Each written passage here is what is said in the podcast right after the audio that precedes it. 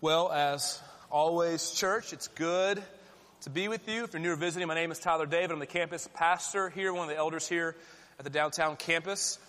Uh, happy New Year. Hope you had a Merry Christmas. Uh, love getting to gather together, start off the new year together. Um, and it's New Year, and so we have resolutions we've made. It's day three, so you're probably going strong right now. If you've already quit, well done. I don't know how you did it. But that's impressive. You were day three and you're already out. I like that. You don't follow anybody's rules, not even your own that you set for yourself. Um, but we're glad that you're here. If you have a Bible, go and open up to John chapter 5. To John chapter 5, and go ahead and hold a, a place marker in Psalm 1. We're going to be in those two texts today John 5 and Psalm 1. That's where we'll be. Something about the new year, we joke about resolutions, but something about the new year makes you want to change your life. It's, it's crazy to me that something about just this date, January 1st, this new year 2016, it, it makes you want to do something different. Now, whether or not you've made a resolution, whether or not you've written it down, whether or not you posted it on Facebook or Twitter or something, if I asked every person in this room and I asked you directly, I said, hey, but there's probably one thing you want to change this year, right? Like if I asked you directly, said, hey, no, what's this one thing you want to be better at, you want to be different, or you want to do this year? I'm sure all of us would have at least one thing we want to change. At least one thing we want to be different. And what's fascinating to me about resolutions is what they show us about humanity. Because resolutions are fascinating because all of your resolutions have one thing in common. No matter what they are, no matter how different they may be in their nature as to what you're trying to accomplish, they have one thing in common, and here's what it is all of your resolutions, whether it's in January when you make them or in March or in November, all of your resolutions have one thing in common and that they are a means to an end. They're means to an end. The reason you make resolutions is not simply for the resolution itself, it's the joy you want out of that change. You don't just want a healthier body. You don't just simply want that. You may be aiming for that, but the reason you want that, because you want the feeling of joy of being healthy. It's not about just being fit, it's about what you get out of it. You want more energy. You want to be noticed by other people. You want something out of it. It's not about the resolution itself. No matter if it's, I want greater discipline in this area. That's great, but the reason you want greater discipline is because what you're really after is feeling in control of your life. What you're really after is having more purpose, more achievement, more influence. When you look at our resolutions, what they show us is that you and I are needy people who have these needs that must be met. And so we try to change our life, try to change our circumstances and change our habits and change our behaviors and change our thinking. Why? Because we want to have these fundamental needs met of approval and power and love and significance and purpose. We have these fundamental needs that will not go away, that cannot go away because they're hardwired into us, that we make resolutions in order to satisfy those needs and those longings. But what you find in resolutions that even the best resolution, even if you keep it, even if you get it, even if you actually achieve the thing you're setting for this year, if that's your ultimate sense of approval, your ultimate sense of comfort or power or love, guess what? That's eventually going to fail you. Because your desires, your needs are insatiable. It's like hunger. You can have the best meal of your life and be stuffed and never, and make proclamations. I am never eating again. Seriously, this time, never eating again. You wake up in the morning, what do you have there again? When it felt like you could have not been more full, the next morning, what do you have? Hunger again. That's what your needs are like with approval. That's what your needs are like with power. You have these needs that even when they get met by somebody or something, guess what? You needed to be approved of again. Guess what? You need to be loved again. And it doesn't just need to be like old, stale love. It needs to be fresh, new, and even more potent love. You are insatiable in your neediness. Why? Because God made you for Him. Whether you're a Christian in this room or not, most of you are, but whether you're Christian or not, all of you were made by God for Him. And so God is eternal. God is infinite. He has this eternal love. He has infinite value. And He made you so that you would work best and you would have fullness of joy when you depend on an infinite, eternal God. That's why everything in this life that's not God, Everything in this life that is not God will eventually buckle under the weightiness of your neediness. Eventually, every single person you love won't approve of you enough or do it well. Eventually, the body that you're, you're working to attain eventually will break down. Eventually, the power that you want, the influence that you want, eventually you'll hit a ceiling. Eventually, but guess what? Even though the things let us down, our needs don't go away. So you can either settle and act like you don't want or need approval or love or significance or purpose and be miserable. Or you can constantly reshuffle the deck of your life, but the thing is, you have it's all the same cards. It's all the same card, just reshuffling the deck, hoping you'll get a different result. And resolutions show us it's not about the thing, it's about what you're after. And God made you for Him, so you're always going to be needy, no matter what it is, because it's always in you. You're made for an eternal, infinite God. So I want to read to you Psalm 16, read to you what it's like to know this God who you're made for. Psalm 16, don't turn there, this is a real quick verse. Psalm 16, 11, listen how David talks about when you know this God, the one you're made for. He says, You make known to me the path of life. The path of life you make known to me. In your presence there is a fullness of joy. At your right hand are pleasures forevermore. Listen to how David describes what it's like to know God. Listen to this text again. You make known to me the path of life. In your presence there is fullness of joy. At your right hand are pleasures forevermore. David says, when I get around God, and God's everywhere, but when I get in His presence and I'm aware of who He is and I'm interacting with Him, He says, He shows me where life is. But you say, David, you're already alive. He goes, I know, but there's a way to be alive and yet not be alive. You know what that's like. You, you can physically exist but be so empty. And He says, this God of mine, when I get around him, he shows me where to go to find life because it's where he walks. And he says, This God, when I get in his presence, there's this not partial joy, not a limited joy. He says, fullness of joy. All your resolutions are about getting joy. And he says, I find that in the presence of God. I find that in the presence of God. He says, At your right hand, under your authority, at your right hand, are pleasures forevermore. David says, when I get around this God, the chaotic cravings I have that are insatiable and keep coming and keep coming and keep coming, I actually have sincere contentment when I'm around God. Sincere contentment is a rare thing in this life. It is rare to be content with the life that you've been given. It's a rare thing. That's why New Year's resolutions are us saying, really, I'm not content with my life, right? That's why you want to change. And he says, when I get around God, I have this contentment, this delight, this joy that I can't find anywhere else. All your res- resolutions point to the fact that you need God. You're made for Him. You're made to be in His presence because you are made for fullness of joy. So where do you go to find his presence? Like that's the question. Okay, if if I'm made for joy and I'm constantly looking for joy, and his presence is fullness of joy, then it follows to say, then I need to find out where his presence is. So where's God's presence? Is it in this gym? You're like, well, God's presence is either really hot or really cold. That's what it's like to be in this gym. I'm either freezing or sweaty. That's kind of how it works. That's not, but it's not in this gym. It's not in some holy place. It's not in the place where you came to know Christ the first time as if that's a more spiritual place than this one. No, God is found, can be found anywhere, and He's primarily found through His Word. His presence, you get to know Him and be around Him and aware of Him as you read His Word and figure out what the God who's in this room is up to. When you read His Word and figure out what's most true about you, what's most real about this world, what's God up to, it's in His Word. And in John 5, what we see, we see Jesus teaching us about the scriptures.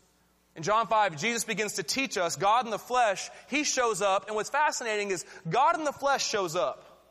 And so some of us would think that God in the flesh would go, okay, I'm here, God is here now, you don't need the Bible anymore because I'm here. And yet, what Jesus says is, I'm here. And the way you can get to know me even more so, especially when I'm gone, is by going to my word. that this word, this Bible, it testifies about me. Look at John 5, verse 37 through 40. 37 through 40, you can see Jesus say this himself. This is Jesus speaking. He says, And the Father who sent me has himself borne witness about me. His voice you have never heard, his form you have never seen, and you do not have his word abiding in you, for you do not believe the one whom he has sent. You search the scriptures, the written word of God. You search the scriptures because you think that in them you have eternal life. And it is they that bear witness about me, yet you refuse to come to me that you may have life. In this context, Jesus is talking to some disgruntled Jewish people in that day and age who were mad at him because he had broken their laws of the Sabbath. And they're, they're angry. They want to actually kill him, it says in John 5 19, because because they can see what he's doing. They can see that he's making himself equal with God by saying the Sabbath should really be operated this way. And so Jesus begins to talk to them and he says, listen, I'm not saying I'm divine, though I am, but I have plenty of witnesses telling you that I am divine. He tells them, so he uses that term to bear witness, because in, that, in this theme in John 5, he's saying there's a lot of witnesses telling you and testifying that I am the Son of God. So he says, you had John the Baptist. John the Baptist testified to you that I was divine. He says, You have my miracles. I'm healing people to testify to you that I am divine. And then he says, The Father, God the Father himself is testifying to you and bearing witness that I am divine. And then he gets to the Bible. He tells these highly religious, highly devout Jews, he says, And this Bible you've read, guess who it points to? He says, It points to me. This book that you've been reading nonstop, it points to me. It actually can bring you to me so you can have life. And he drops this bomb on these, this group of people. This pe- group of people confess they are highly devoted to God, highly religious people who are attending services like us and reading their Bibles like most of us. And Jesus drops a bomb on them. He says that although they had searched the Bible, although they had read it diligently, they had never known God. It's crazy to think about that they had read and read and read and read the Bible, and he says, You have never known, you have never heard, and you have never loved God. So he tells them. He tells them, You thought that life was in the book when the book was pointing to where life is, and it's found in me. That's what Jesus told these people. So, for all their Bible reading, they had missed out on God. He doesn't condemn Bible reading, he condemns reading for the sake of reading. Just reading the words on the page as if that's all that it is. The goal of the Bible is to come to Christ. And this is really applicable for us because in the church generally, but in our church especially, here's what happens.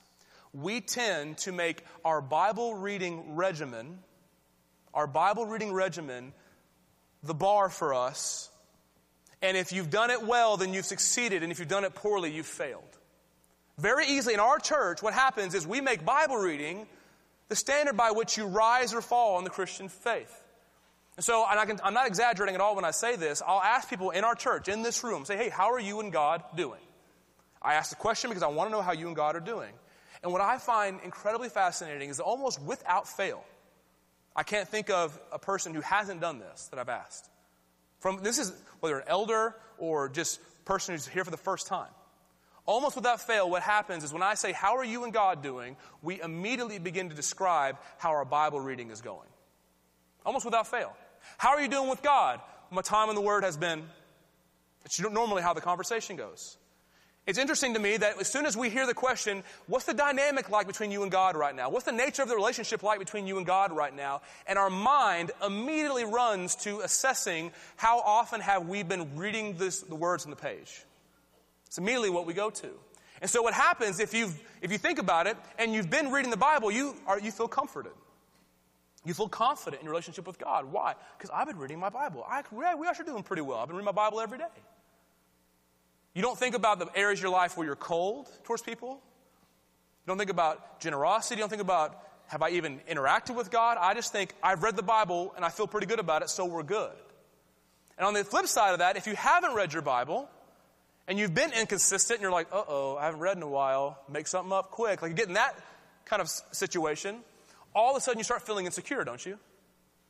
all of a sudden you're like, well, I mean, I guess pretty bad. I haven't read my Bible consistently this week, and time of the word's been pretty lacking, and and all of a sudden, no matter what's going on the rest of your life, because you haven't read your Bible, you immediately feel insecure about your relationship with God. And what that shows us is we are a lot like these first century Jews. And that we tend to measure our relationship with God simply based on the fact of have we read our Bibles? And we begin to talk as if it's a one to one correlation. We begin to talk as if if Bible reading is high, then the closeness to God is high. That's how we think. We think if someone's read their Bible a lot, surely they're close to God. But what did Jesus just say? Jesus just said in his word that you could have read the Bible every day of your life and never know God. It's a very intense claim by him. To tell them, you've searched the scriptures diligently, better than most, and yet you're spiritually dead. That's what he told them. Told them, just because you've read the Bible doesn't guarantee that you've met with God. I've heard people in my life proclaim to me how they've never missed a day reading the Bible, which could be a good thing, but by itself doesn't tell me anything about you. It tells me you're disciplined. But it doesn't tell me you've actually met with God reading the book because Jesus just told me it's possible to do it and not meet with Him. Now, before you're thinking, yes, I don't read the Bible anymore, I'm going to I'm going to be awesome 2016. That's not what I mean, okay? Let me be really, really clear what I'm saying. I am not, and Jesus is not, disparaging reading the Bible every day.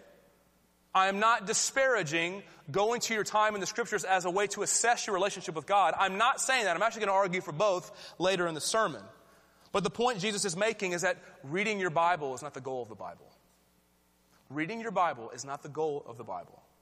Reading your Bible in order to meet with God and Christ is the goal. That's the goal. That's why we read it. You read this book not to worship the book, but so that you can know the person in this room with us, the Jesus who's risen in heaven over us, the Spirit who's in us, so you can know this God, so you can interact with Him.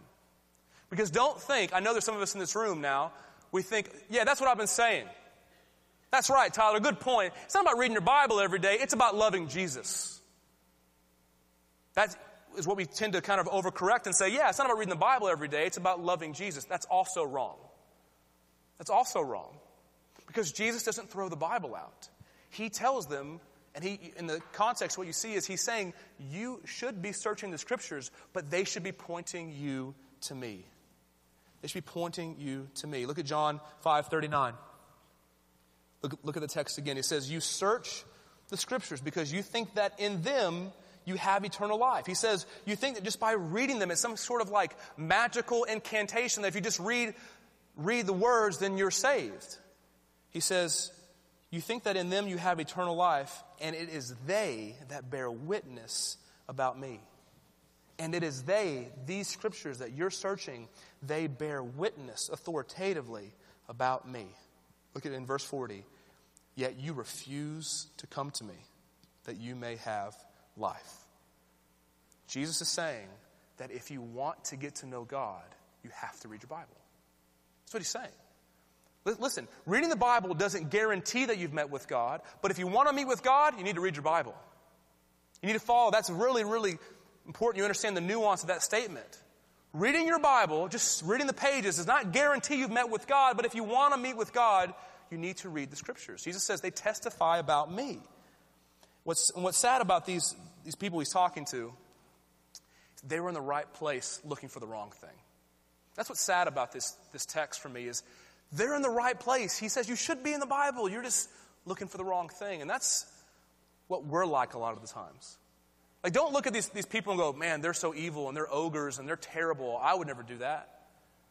No, you're just like them because they're reading the Bibles and they probably love parts of the Bible. Like, much like us, they went to the Bible to find morals. Or they went to the Bible to find wisdom. Or they went to the scriptures to figure out how to love people more effectively. They went to do all these different things, but Jesus says if your reading of the Bible doesn't produce more affection, more allegiance, more devotion, more submission, more admiration for Christ Himself, then you've missed the whole point of what you're reading. That's what He's saying. He's saying, You want life? Great! Read the scriptures, and they'll take you to me. That's what He's saying. And for us to read them rightly, they'll change our posture and our attitude towards Christ. Now, if you're going to do that, like if you, if we as a people, you as a Christian, if you're going to be able to read the Bible like that in a way that it points you to Jesus, that it terminates on Him, not on you, you're going to need a lot of help to do that.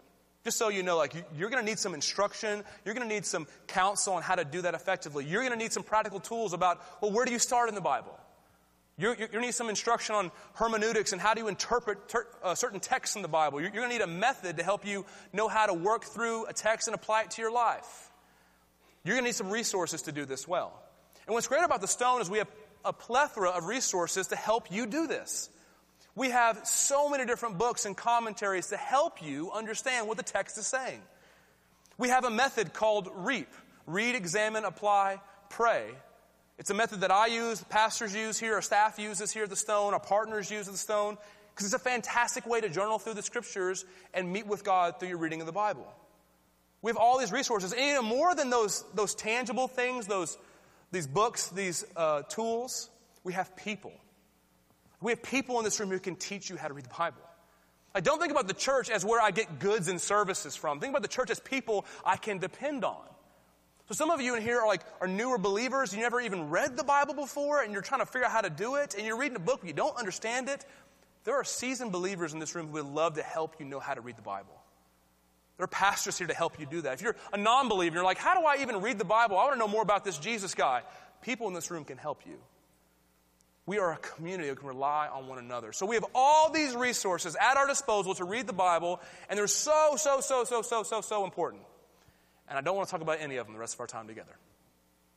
Because what we'll talk about at the end of the service, we'll give you ways to get to these resources. But here's why. Here's the argument I want to finish the sermon with is this. For any of those books, for any of those tools to have any effect in your life, it's going to require time in the Bible. It's going to require actual time reading this book in order to meet with God. That all the books and all the tools in the world will not help you if you don't spend significant, focused, undistracted, intentional time reading the Bible in order to meet with God. See, over and over again in the Bible, you will be hard pressed to find, hard pressed to find one verse where it says explicitly plainly, read your Bible. You'll be hard pressed to find it. But what you'll see is God uses much more intense imagery. He says, He never says just read the Bible, He says consume it. He says eat it. He says, let the word of Christ dwell in you richly. He says, take this word and hide it in your heart. He says, meditate on it. When God talks about His Word, He never talks about it and just read the words on the page. He says, meditate on it, soak in it, marinate in what I've said. So here's, here's what I want to do I want to show you Psalm 1 where you can see what it looks like when you meditate in the Word. You're going to see in Psalm 1, God describe this person and how they read the Bible and what it produces in them. Psalm 1, verse 1. Here's what it says says, Blessed is the man who walks not in the counsel of the wicked, nor stands in the way of sinners, nor sits in the seat of scoffers, but his delight, but his delight is in the law of the Lord. And on his law he meditates day and night. He is like a tree planted by streams of water that yields its fruit in its season, and its leaf does not wither. And all that he does, he prospers. Look at verse 2 and 3 again. I'm going to read those again. Just hear what this person's like. Says, But his delight is in the law of the Lord, and on his law he meditates day and night. He is like a tree planted by streams of water that yields its fruit in its season, and its leaf does not wither, and all that he does, he prospers. He talks about this person, this man, and says he is this person who meditates on the Word of God, and that what's inferred in this is he's meeting with God, he's in the presence of God, and it says he becomes like this tree. I love this imagery, it's incredible to think about. He says it becomes like this tree. Imagine this tree planted by these streams of water. And it says that what's special about this tree is that this tree is, has these deep roots. These deep roots that are able to tap into the water source of the streams. And so that it says its leaf does not wither. What that means is that no matter the season, the tree never dies. So even in the most bitter of winters, the leaf does not die. Why? It has access to the stream. In the most dry summers, its leaf does not wither. Why? Because it has access to the stream. No one knows. You can't even see it. It's hidden down in the ground, but it, its leaf does not wither. And then when spring does come, it says it bears its fruit. That when blessing does come, it bears fruit and multiplies. Now, how does this happen? What is this describing? It's describing this person, when you meditate on the Word of God, what begins to happen is it gives you a joy and an identity and a purpose that's rooted down deep that circumstances can't take away. That's what it's saying. When you meditate on the Bible and you meditate on the Word of God, what happens is the Word of God goes down deep into who you are so that even when suffering comes or difficulty comes or dry seasons spiritually come, your leaf does not wither because you have access to God's presence through His Word. And what's so important to see is that the strength of this man in Psalm 1 is not rooted in himself. The imagery clearly indicates that the strength is not the tree, the strength is that it has access to the streams. That's what the strength is. It's not that this man is so great, it's that he has this word he's going to, and it says he read the word, he skimmed the word. No, he meditated on it.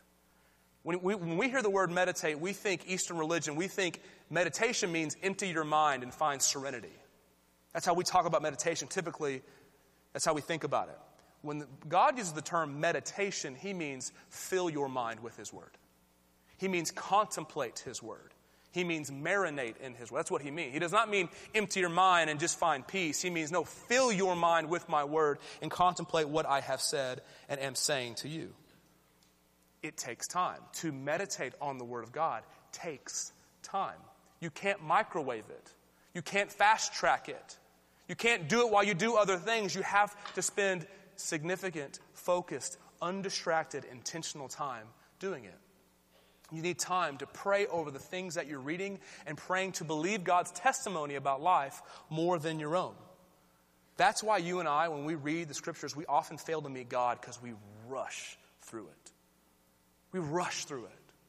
We want to be able to have nothing in our life change and find a way to squeeze a little bit of time in the Bible every now and then and think that's what I need. But you don't understand it takes time for the truth that you've read, that you understand in your mind, to drip down into the core of who you are. Like, think about it that way. That when you read the scriptures and you're meditating on the Word of God and you're trying to meet with God, it's like it's the knowledge that you're reading is dripping slowly, like a faucet. Dripping slowly, like a faucet, down into the core of who you are. So, in, in an instant, in a couple of minutes, it looks pretty empty. But over time, all of a sudden, you've been filled up. All of a sudden, you've been in God's presence and your joy is full but that takes time. And hear me really clearly. I'm not saying that just five minutes in the Bible is a bad thing. I'm not saying that if your day is slammed and all you can seriously get in is five minutes before you go to work or five minutes before you go to bed. That's fine. That's great. If you're a new believer and you've never read the Bible before, it's probably a good place to start. But if that's all it ever is, if that's all it ever is, it's just five minutes here and there, maybe 10 minutes here and there, you're going to miss out on God. I'm not saying you won't be saved. I'm just saying you'll miss out on what it's like to be in His presence and have that fullness of joy. It'll be a lot of past tense stories that get further and further away when you talk about the fullness of joy in His presence. It takes time. And you can see in your own lives, you can see the power of what happens to a human being when they give anything focused, intentional, undistracted time. Because we are a very distracted people. Right? I mean, there is study after study about how we are always multitasking, thinking we're being more productive when every study says we're not. We are very distracted people, but when we will finally just give something intentional, focused, undistracted time, it's, in, it's incredible to me the power it produces in a human being. You can see this in TV and in movies. in TV and in movies. All of us, I would assume most of us in this room right now have a favorite TV show. Like, and I don't just mean a show that you'll watch casually. I mean a show that you're like, okay, I'm going to get home, I'm going to get everything good to go so I can watch my show. Maybe you don't have one right now. Maybe it's a movie. Maybe it, you used to have a show. You like used to love Lost, and you would make it a point to watch Lost. Or that wasn't you. Maybe you love Dallas. I don't know. Um, 90210. What else can I hit? Like, but you've had a favorite show before. You don't need to tell everybody what it is. But you've had that show that you just looked forward to and you made time for. I mean, I, I have a show like that. I have a show like that. And what's incredible about the power of these narratives, both in TV and in movies, the power of narrative is that it can draw you in to where you experience that fictional world as if it's real. That's what's incredible about story is it's able, and TV and movies are able to bring you into that world, to that reality, and you experience it as if it's real. You feel the letdown and the emotions as if they're not actors, as if it's real. I know for me, there, there are, my favorite TV show, there's times when I've watched it and I've tried to go to sleep afterwards and I have a hard time going to sleep because I'm like amped up. I'm ready to fight somebody. I'm thinking about how I would have done what they did and I'm just amped up. I can't go to sleep. Now let me tell you, why do I feel that way? Because I'm not watching the show anymore. I'm just laying in bed thinking about how I would do XYZ thing or what's going to happen next in the show. Why is it still affecting me even after I've watched it? I can tell you, it's not because I think there are zombies in Georgia out to get me. That's not why. I'm not telling Lauren getting pitchfork ready, hey, it's time to go. They're coming. I'm ready. Like, that's not what's, that's not, that's not why. I know they're actors. I know it's makeup. I know it's CGI. I know it's not real. And yet, even after I'm done watching the show, it's still affecting my emotional state. It's the power of narrative, the power of story. But what's, but why is it able to be that effective? You ever thought about that? Like, why is it able to be that effective to where a fictional world can still affect me? It's because I spent 48 minutes and 25 seconds devoted to that world. I gave 48 minutes of my life of intentional, focused, undistracted time to wade into that reality and experience it as if it were true. I gave it that. I waded into that world and I experienced it as if it were real. And it required a lot of time to get to that place. Because I, I don't know about you, but I know that I don't watch my favorite TV show 10 minutes before I go to work when I'm brushing my teeth. That's not when I turn it on. I don't turn it on when I'm eating dinner. I don't turn it on when I'm giving the kids a bath. That's not when I do it. When do I do it? I do it after dinner, after the dishes are either put away or I've promised to put them away, which means I'll put them away tomorrow probably. Um, kids are asleep and it's quiet. It's about, probably for my life about 9 o'clock. And that's when I watch the show. That's when I do it. Why?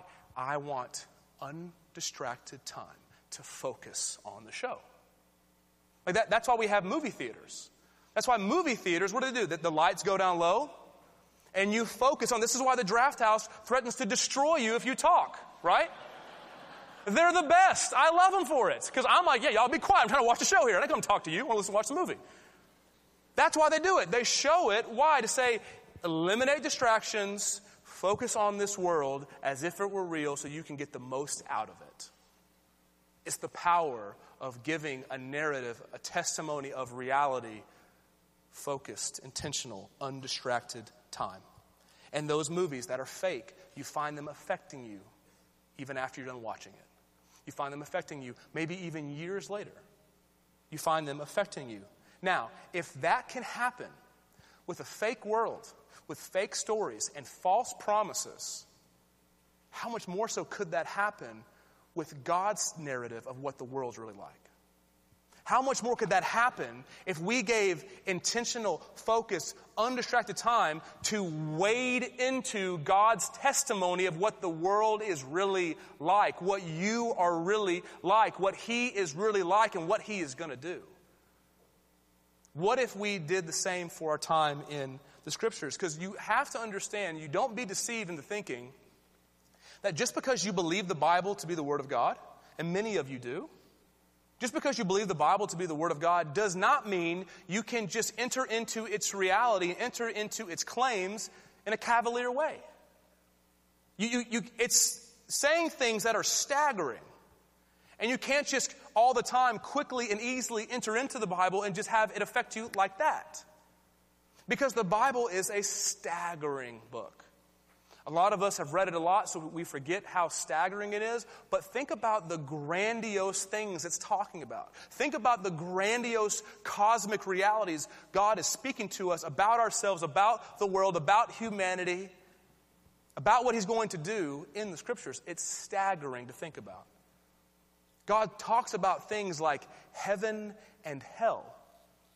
And you read it, and you read things like about angels and demons. You read things like, okay, resurrection, and I'm going to get up from the ground one day and dust the dirt off of my arms in my new body in a new heavens and a new earth. When you read that and you haven't had time to soak in it, it can feel like a fictional movie, can it not? It can seem like another testimony, another reality that I'm kind of casually entering into. But the truth is, this word is true, right, and perfect, and it's telling you what's most real. And so, for you to enter into such staggering, seismic claims like the Bible says, you're going to need time to soak in them. Uh, there's going to be things you read in the Bible that confirm everything you've ever thought about life. There's going to be things in the Bible you read and say, that's what I've always felt, and the Bible put words to it. You're going to read things in the Bible and you're going to learn about God, and you're going to think, that's what I always thought God was like, and the Bible articulated it for me. And there's things in the Bible you're going to read, and you're going to think, that contradicts every experience I've ever had.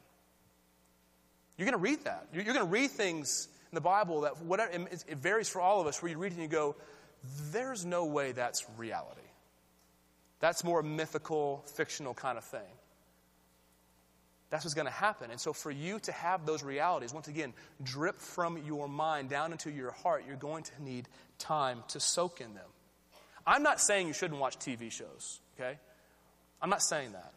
What I'm saying, though, is if the way we treat entertainment can be so powerful in our lives, what if we treated God's Word that way? What if we took the same planning that we do to make sure we can watch our show? What if we treated the Word of God like that? I think it would change the way we interact with God. I think it would change our lives. And so here's what I want to end on. I want to end with a really practical encouragement to you, really a practical instruction for you. Because I, want, I don't want us to get lost in the haze of how do I do this? What does this mean? I want to give you a really practical challenge. I'm, I'm, when you're pastors, I care about your relationship with Jesus. I think about it more than you realize. I want this for you so badly. And here's what I would love for us to strive for in 2016 that you would strive to spend 30 minutes to an hour a day in intentional, focused, undistracted time reading the Bible in order to meet with God. 30 minutes to an hour of focused, undistracted time in the Bible. Now, let me clarify why I picked all those pieces of this challenge. Why 30 minutes to an hour? I can tell you really transparently, it's totally arbitrary number, just so you know. 30 minutes to an hour is an arbitrary number. There's nowhere in the Bible where it says, hey, read your Bible for 15 minutes because God's normally late about 15 minutes, and then he shows up. It's not how it works. You can read the Bible, and in 10 seconds, you read a verse, and you are aware of God's presence, and it is amazing, and you're challenged, you're instructed, you're rebuked, you're comforted, all the things God does through His Word. That can happen in 10 seconds, or you can read it for two hours and feel like you're still waiting on God. But here's why I chose 30 minutes to an hour because that's how long typically most of the shows are that you watch. That's why I chose it. Okay, we'll be really technical 22 minutes to an hour. How about that, okay? I know 22 minutes. If you're being really technical, 22 minutes to like 49 minutes. Okay, that's what I'm looking for. Here's why because it takes that long for you to enter into a world that's fake Let's take that same formula and apply it to the Bible and say, I'm going to give that long to enter into God's testimony as to what's true. 30 minutes to an hour. And the reason I said every day, every day, well, one, because in Psalm 1, the blessed man, the happy man is what blessed means, the joyful man, he says he meditated on the law of God day and night. It wasn't just a casual thing for him. It wasn't like I'll get around to it sometime this week for him. It was day and night. So at least every day, but here's also why you need the Bible every day. Because every day, listen, every day you are hearing or sensing, both from in the world and in your own heart, because you still have sin, you are hearing a different testimony about where life is. Every day. Every single day, there's a different testimony in your life telling you, no, no, no. Life is not found in Jesus, it's found in this thing.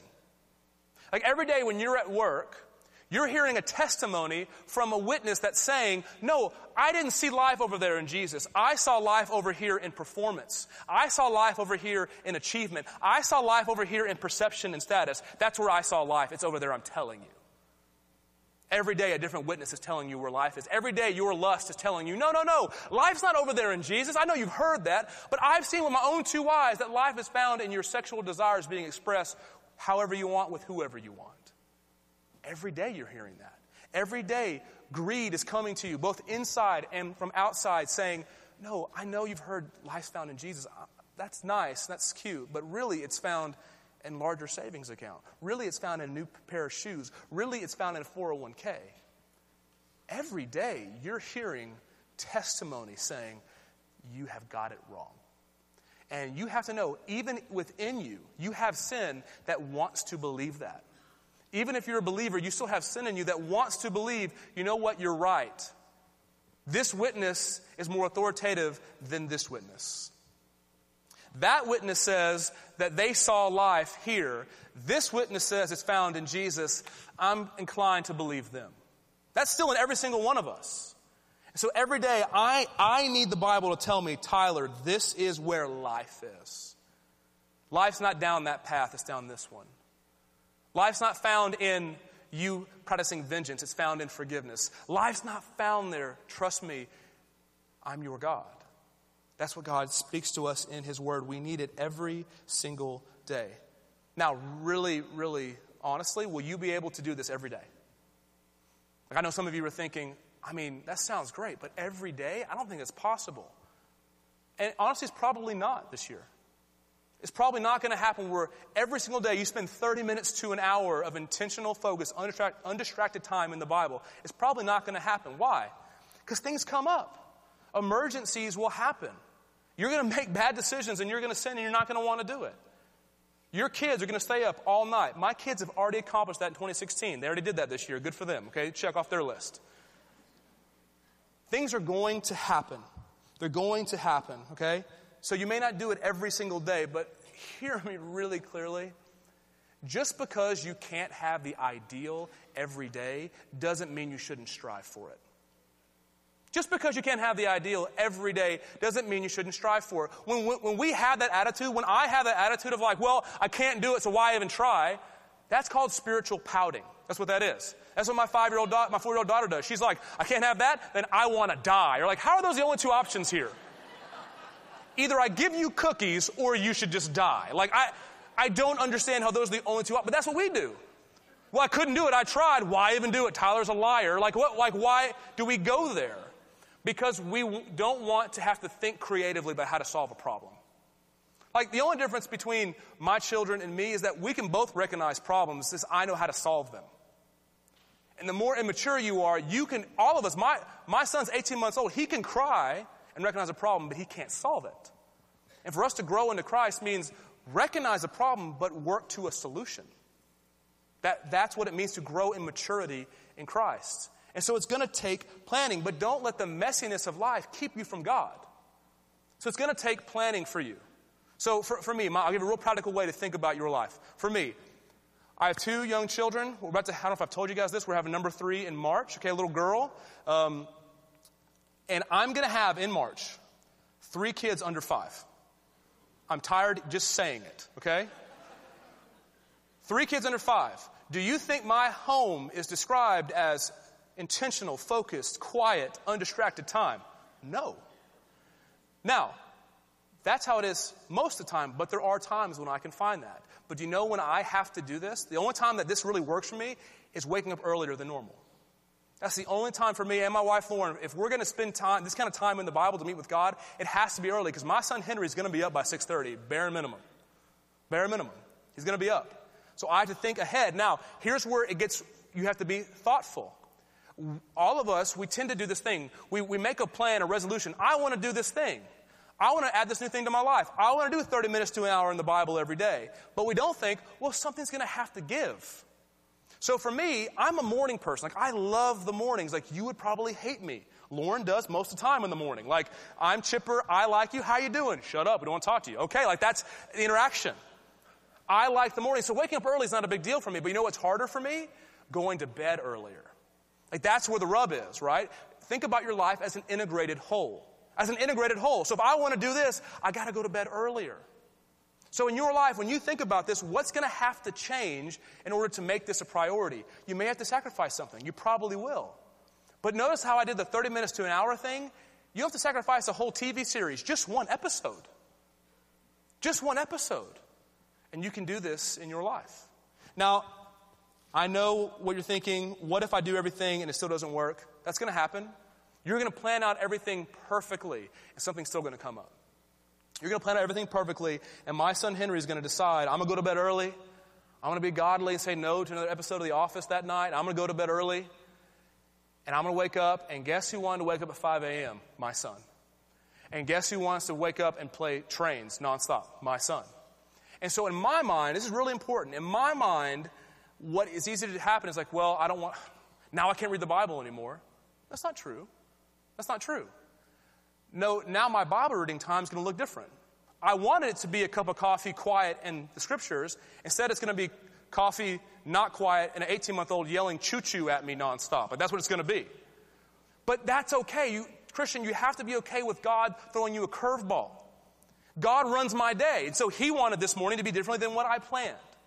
And I can adapt to that. I can create a different solution to that. And I can still have time in the scriptures that morning. And there's going to be times when you read the scriptures and you get nothing out of it.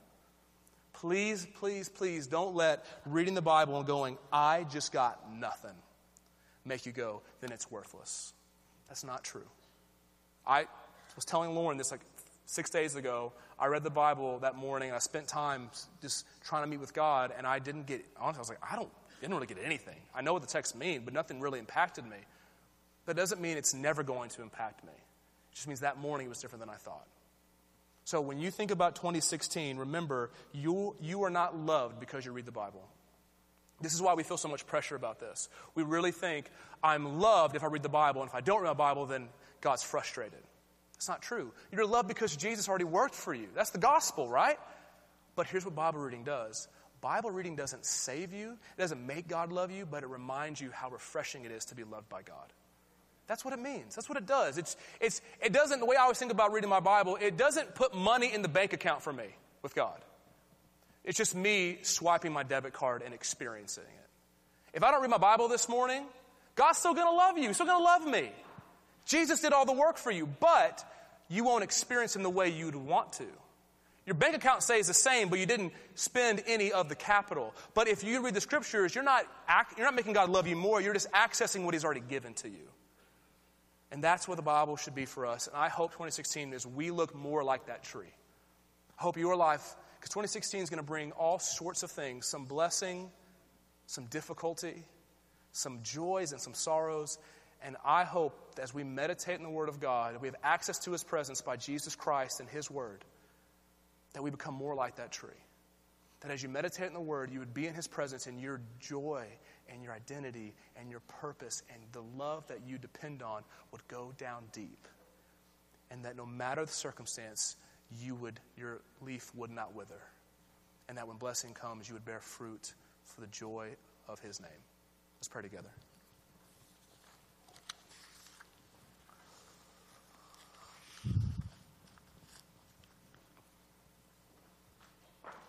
Father, thank you for your word. God, without it, we would know nothing of you. Without it, we would have no clarity as to what you're doing and what you're up to. We would be like blind men in a dark room, not knowing what we're touching, not knowing where we're going, not knowing what's happening. But God, you have spoken to us. And God, you want to meet with us. You haven't just spoken once, but you want to keep speaking to us through your word. And so, God, make us a people who want your presence, who want your joy, who want your life. God, guard us from the lies of the enemy that try to deceive us and the lies that we're so prone to believe that tell us that if we haven't read our Bible in a while, why start now? If we haven't met with God in a while, why start now? Because, God, you want to meet with us. Because, God, it was never about us being lovely, it was about you being loving. It was never about us being worthy, it was about you being kind. It was never about us working to make you love us. It was about you working to us to show us how great your love is. So, God, make us a people who are rooted in this word. So that this city has a church and has a people that they can look to and say, they have access to strength and access to joy that I don't have access to. But God, it comes as we meditate and delight in what you've said. So, God, for those of us who have little desire, God, would you fan it into flame? For those of us who are worried about losing something, would you remind us that fullness of joy is worth whatever it costs? God, I love your word.